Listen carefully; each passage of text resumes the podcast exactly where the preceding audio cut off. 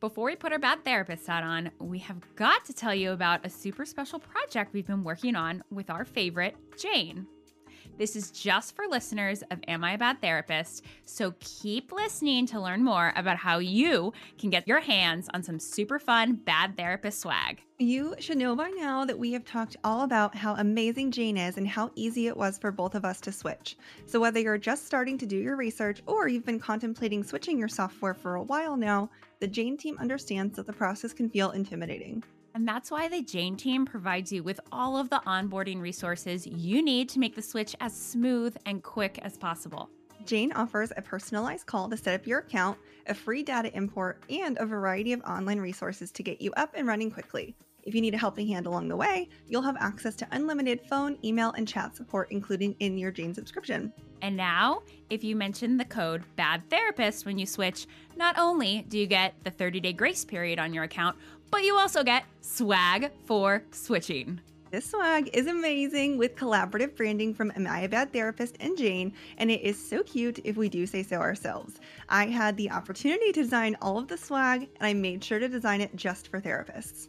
And let me tell you, this is the stuff therapists love. We're talking sticky notes, coffee mugs, hats, you know, the good stuff. And Jane has never done this before, so you do not want to miss out on this one. You can get a preview of the swag if you head over to our Instagram at a bad therapist pod and see for yourself. If you're interested in learning more, book a one on one demo at jane.app and don't forget to use the code BADTherapist at sign up when you make the switch to get that one month grace period on your new Jane account and the swag for switching to Jane.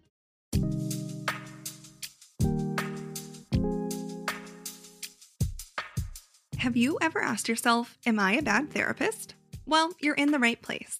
I'm Allie Joy, licensed professional counselor and board certified art therapist. And I'm Kathryn Esquer, a clinical psychologist, and this is Am I a Bad Therapist? Join us each week for stories from behind the closed therapy door. You'll hear experiences that made us ask, Am I a bad therapist?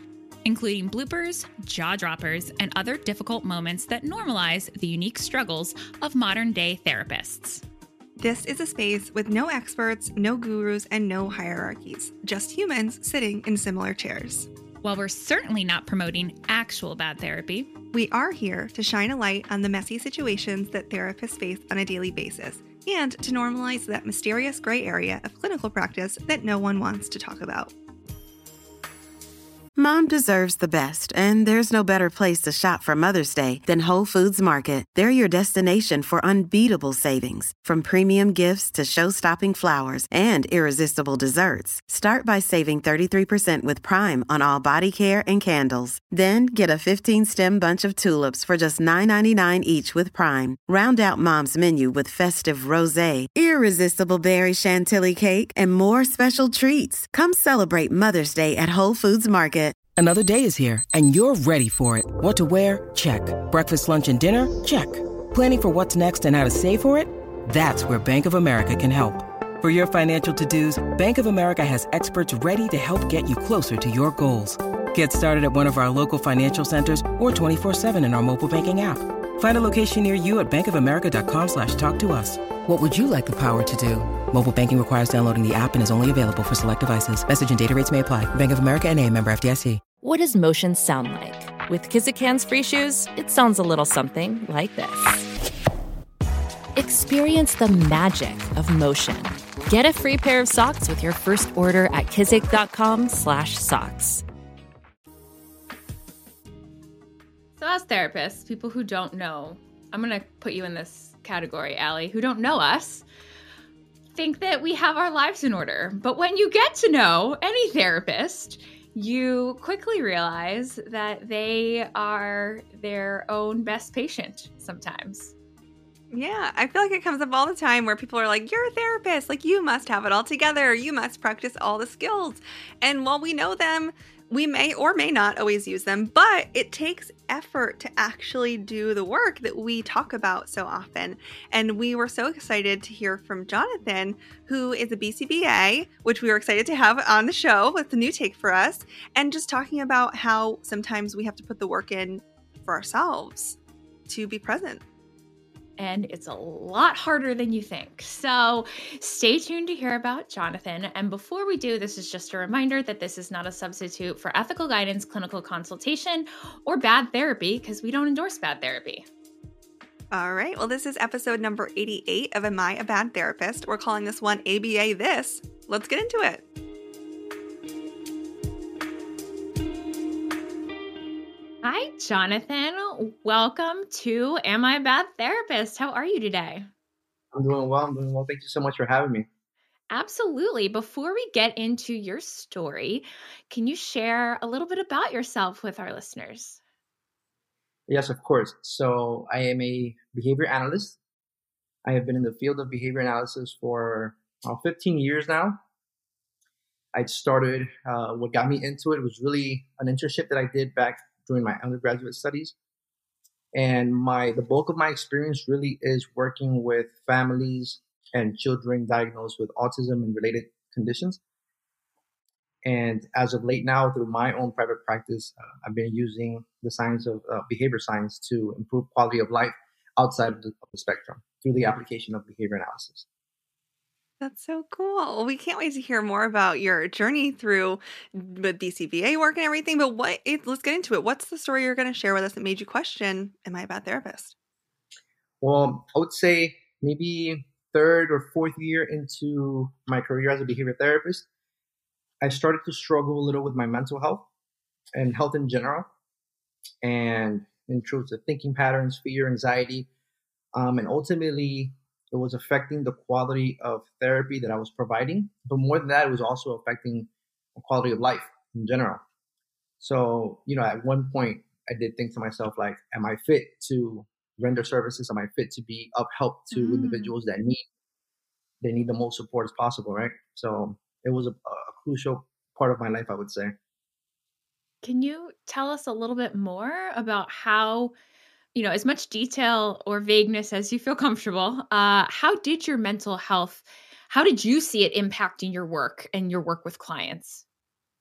It just felt like I was never present, right? Uh, as opposed mm-hmm. to the earlier version of myself where I was very uh, functional, multitasky, very can troubleshoot with families.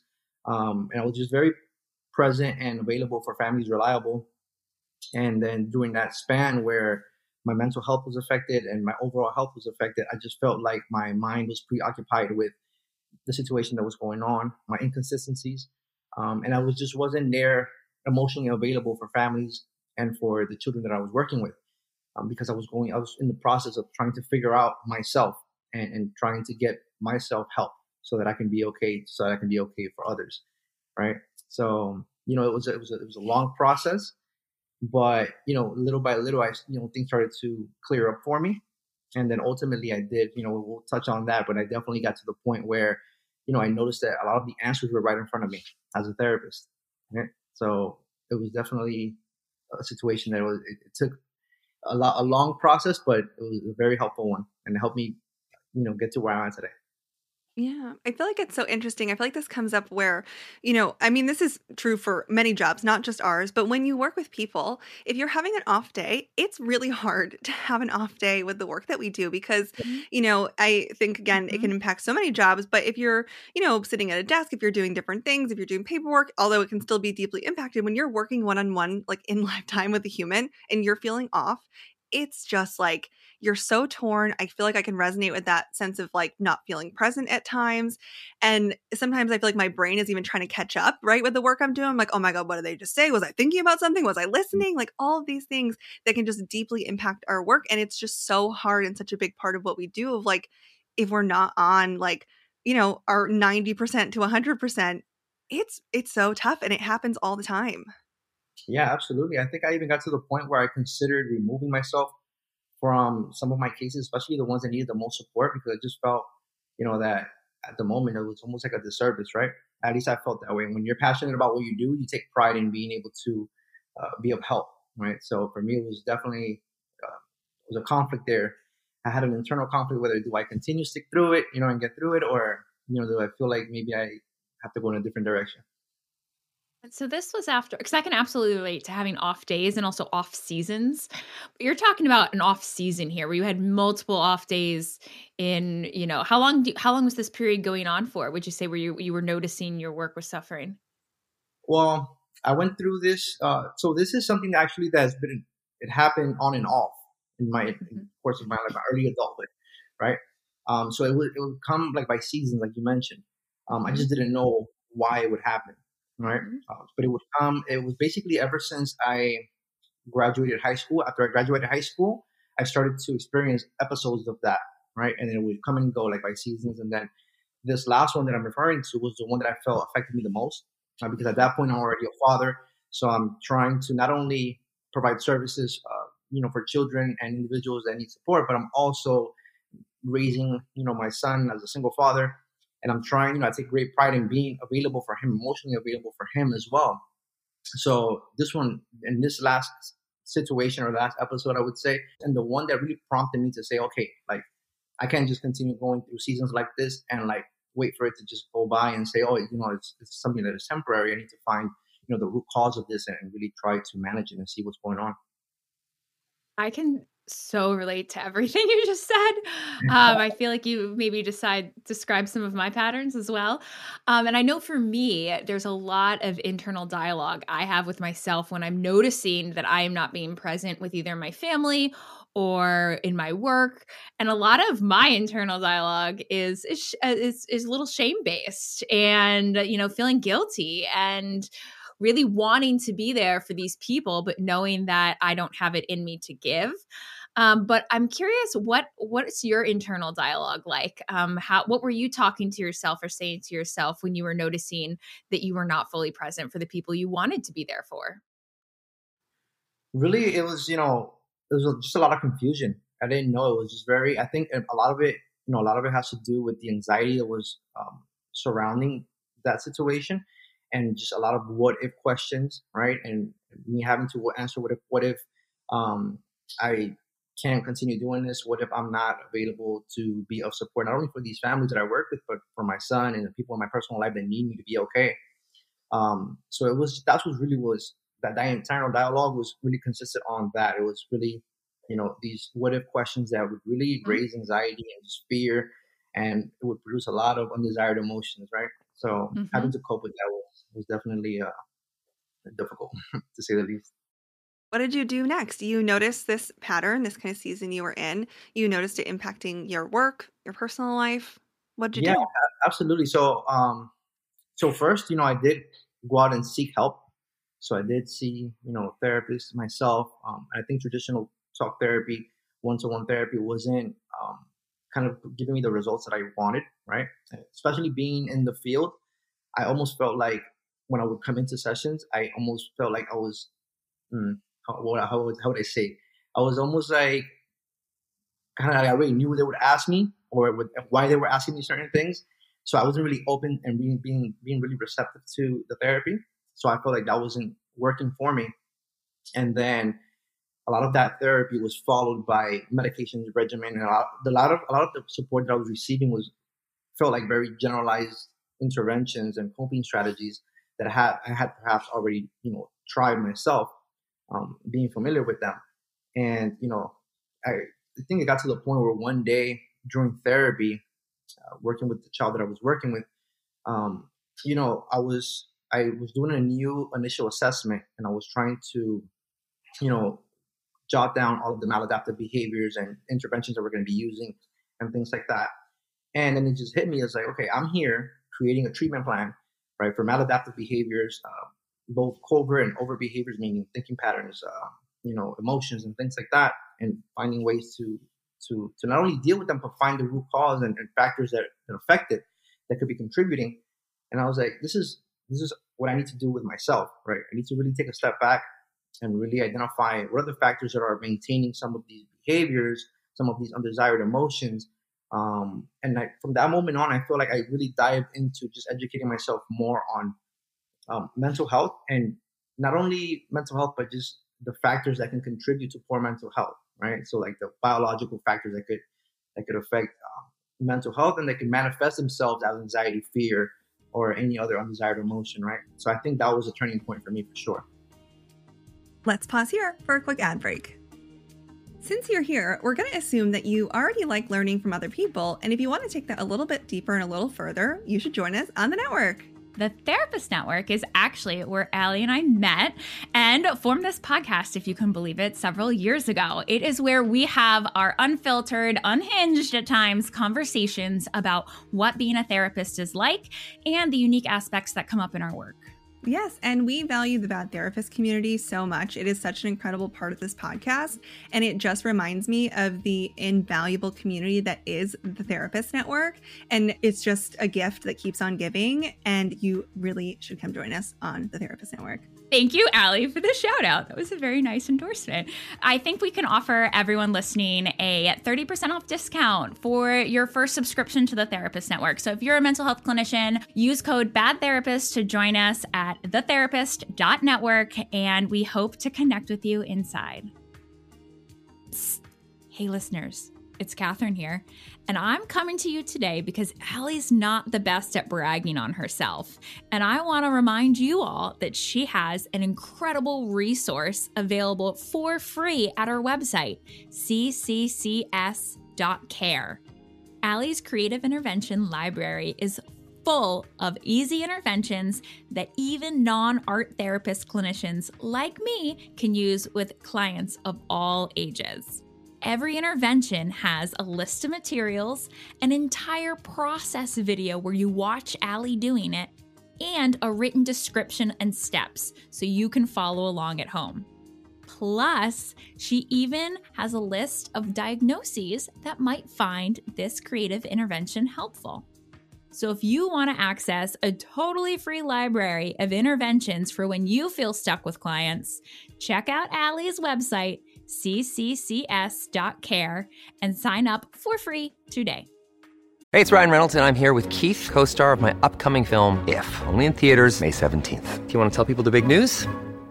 All right, I'll do it. Sign up now and you'll get unlimited for $15 a month in six months of Paramount Plus Essential Plan on us. Mintmobile.com slash switch. Upfront payment of $45 equivalent to $15 per month. Unlimited over 40 gigabytes per month. Face lower speeds. Videos at 480p. Active Mint customers by 531.24 get six months of Paramount Plus Essential Plan. Auto renews after six months. Offer ends May 31st, 2024. Separate Paramount Plus registration required. Terms and conditions apply if rated PG. Look, Bumble knows you're exhausted by dating. All the must not take yourself too seriously and 6 1 since that matters. And what do I even say other than hey? well, that's why they're introducing an all new Bumble with exciting features to make compatibility easier, starting the chat better, and dating safer. They've changed, so you don't have to. Download the new Bumble now. The longest field goal ever attempted is 76 yards. The longest field goal ever missed? Also 76 yards. Why bring this up? Because knowing your limits matters, both when you're kicking a field goal and when you gamble. Betting more than you're comfortable with is like trying a 70 yard field goal. It probably won't go well. So set a limit when you gamble and stick to it. Want more helpful tips like this? Go to keepitfunohio.com for games, quizzes, and lots of ways to keep your gambling from getting out of hand. Well, let's loop back to the show. It sounds like you were taking, you had this moment like you were working, doing, the, you know, using the skills that you learned. And then you were like, okay, maybe this is what I need to apply to myself. It sounds like uh, that's what happened. Like this little like light bulb went off. Absolutely. Absolutely. You know, I really took a step back. I started journaling, which is something like in, in, in the field that I work in behavior analysis, you know, data collection is everything. It allows us to identify patterns. It allows us to know where to intervene and things like that. So, you know, I was like, what, how can I take data on myself, on my own behavior? So I started journaling. And then, you know, it really, you know, journaling really provided me with the opportunity to really see everything that was going on from a different perspective. And then really come in and, and, and give myself a different opportunity or provide myself a different consequence and take a different route than what I've had done before. So, did you make a treatment plan for yourself? um, so yes, I, I would say so. I mean, I think part of the treatment plan was, and just like we do in behavior analysis when we have a new a new person that we work with, um, we want to rule out medicals right before we even step into providing any coping strategies or treatment interventions. Um, and that was the first step for me. I was like, okay, every therapist and, and person that I go see for my symptoms, and they're providing me with coping strategies, but they're not really hinting at what's going on underneath, right? So what's the underlying factor? So when it got to that point where I need to rule out medicals, I was like, I need to find someone that can give me a thorough medical examination and rule everything out so that I can for sure say, okay, we need to work on my mental health, right? And I think that was, you know, that was the biggest step, and it really um, underlined uh, an imbalance that I had, a hormone imbalance, right? And I think mm. that was, you know, that was really the biggest factor that the hormone imbalance that I had was really manifesting itself through through many different undesired emotions and and sensations that that were a lot related to to that condition, right? That underlying condition. So it sounds like pulling back and getting the holistic, a much bigger perspective of what you were feeling, how you were showing up in the in the therapy room or with your son, and what was pulling you away from being present with your loved ones. When you pulled back, you were able to look at you know not only your thought patterns but also behavioral triggers and um, you know biological influences. And it sounds like you were the one to really put these puzzle pieces of your own mental health ex- your own mental experience mental health experience together. Yeah? Absolutely. Absolutely. And i think that's really what made me want to start applying behavior analysis um, outside of autism right and to help individuals with mental performance habits and overall health and wellness, right? Um, because it was for that, for because of that, for that reason. Um, because it, I feel like with behavior analysis, it's so closely associated to autism therapy, mm-hmm. but behavior analysis is really um, just an application of behavior science, right? And and we can use and behavior is everywhere, everything that we do, you know, from our internal thinking processes to everything that's observable and measurable, right? Mm-hmm. So, you know, that's what really prompted me to kind of take the route that I'm where I'm at now, where through my private practice, I, I try to help individuals uh, in that way. Your own success. You're your own first success client. I think I think one of the most difficult parts of that was even even though I was able to identify the underlying situation that was contributing to my inconsistencies per se, there was already a learning history there, a conditioning history there between those thoughts and those patterns and, and mm-hmm. my behavior patterns, those sensations and emotions. So it's almost like even though that was accounted for, I still have to continue my treatment plan and continue to kind of desensitize myself from all of this poor conditioning that I went through or I put myself through, right? So that's really what I try to do now with the individuals I get an opportunity to work with is try to help them almost like cut their, their path in half, right? So they don't have to go through the exact that whole process that I went to. Mm-hmm. I think it's so funny where I feel like I don't know how often either of you hear this, but like I feel like sometimes even with my clients or even my personal life, people are like, "Oh, you're a therapist? Like you must be like so mentally well. Like you must use all the skills, you must do all the things." And I think we have an awareness of it, but we don't always use the skills that we say. But like this just makes me laugh a bit because it's like you really did in that situation. You were like, "Yeah, actually like I'm doing the things that I'm saying. I'm doing the things I'm talking about to people." And it just makes me think of how often I hear that, but then hearing your story, it feels like like such a great way to highlight it of like we really can use yeah. the skills and i think we do subconsciously a lot of the times but again there are times we don't which is also okay but just hearing it makes me think of that. I feel like i could ask so many different providers like therapists like have you ever heard this from somebody? And i feel like most of us would say like yeah i've heard that before.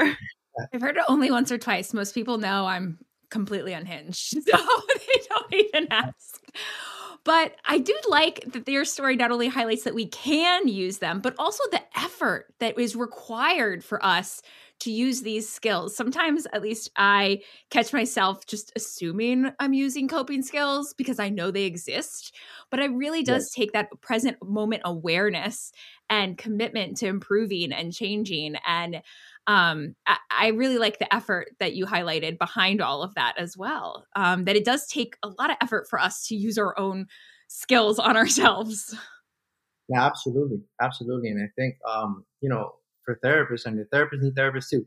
So we need we need to be okay. I feel uh, in order for us to be the best version of ourselves uh, and be of help, you know, to those that need it the most. So that's that's definitely one of those things that I take a great pride in. You know, to always check in with myself.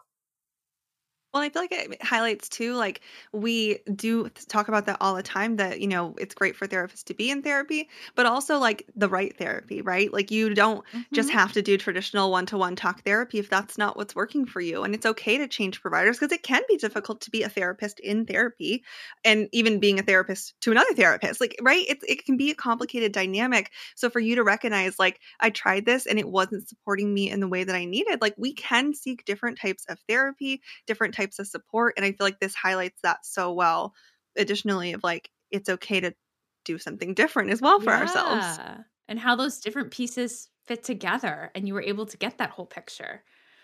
Yeah, absolutely. I think that's that's such an important point to drive home. Is you know, especially like for us in, in the behavior analysis field, where you know we're so focused on what we do, um, but the importance of being able to be open to multiple disciplines and being able to collaborate with them and, and see different perspectives, right? And see what works for you, you know, and see what what really works for you. And when it comes to talk therapy, one to one therapy, um, mental health coaching, you know, a lot of it has to do too with the dynamics between the therapist and the coach, the therapist. I mean, I'm sorry, the therapist and, and the patient, right? And you may the may, the first person you meet may not be, you know, the person that can help you the most, but it doesn't mean that therapy won't Mhm. be effective. It just Mhm. means you need to you need to look at different avenues and see what are the ways you can help yourself. But ultimately, what you need to do is seek the help. Yes, we love that. That's awesome. So, Jonathan, if there was someone who was in similar shoes to you, a similar situation, like anything we've talked about today, what advice would you share with them? I would say to practice com- like self compassion and, and no, not be so hard on, on yourself. You know, like uh, just because we're therapists and we're in the helping field and we're working with vulnerable populations doesn't mean that we have all the answers. And I feel that when we feel that we're not are at our best, it's okay to seek help ourselves. Even though we're in this position where people look up to us for help, it's okay for us to also seek the help and make sure that we're okay before we can really render the best service to, to those that need it the most. And I feel like, too, like I want to just re-highlight with that piece, like you're saying, but also the help that feels right for you. Like that's what I keep coming back to of like it really sticks into your story and I admire it so much of like really kind of having that insight and reflection and intention, like Kathryn was saying, of like finding the right help for you and what that looks like. Absolutely. I think again, thank you so much for just allowing me the opportunity to share that story. I think you know a lot of my colleagues already see me as someone who you know does things differently in our field because you know so much of the behavior analysis, like I mentioned, that we do, we do it a lot with with children with special needs, right? And then to see you know myself stepping out outside of the autism spectrum and, and trying to help others in many different ways, I think you know uh, an opportunity like this one is, is definitely something that'll, that'll highlight the importance of, of being open to to applying behavior science just to improve quality of life overall. So thank you again so much for the opportunity. Of course. And if people do want to learn more about what you're doing, if they want to connect with you outside of the podcast, where can they find you? Well, mainly through my social media, so through Instagram, and that's at my ABA coach. Um, that's my primary um, handle, I guess you would say. I have another personal one, but this is the one where everyone reaches out, you know, when they have questions, where I try to be the most support for everyone is through through my ABA coach on Instagram. Thank you, Jonathan. Thank you so much. Thank you again for having me. And that's it. The OG Bad Therapists, Allie and Kathryn, are signing off for this week. Make sure to subscribe and leave us a review. We love the Bad Therapist community so much and want to continue normalizing real therapist experience. You can help us by leaving a five star review or sharing this episode with a friend or colleague. Are you a bad therapist and want to be on the show? Go to abadtherapist.com and tell us your story. Our podcast is produced and edited by my amazing husband, Austin Joy. He also created the music for our intro and outro. You can find this song, along with many others, on any music platform under the artist Air for Effect. And if you're a bad therapist starting your own podcast, contact Austin for his full suite of podcast and sound production services. You can find him on Instagram at Air for Effect. And if you've experienced an actual bad therapist, contact your state health department or head over to stopbadtherapy.com for more information. And if you've liked this episode, we've got plenty more. Yeah, over 50 therapist stories ready for you to binge if you can't wait for our newest episode next Monday.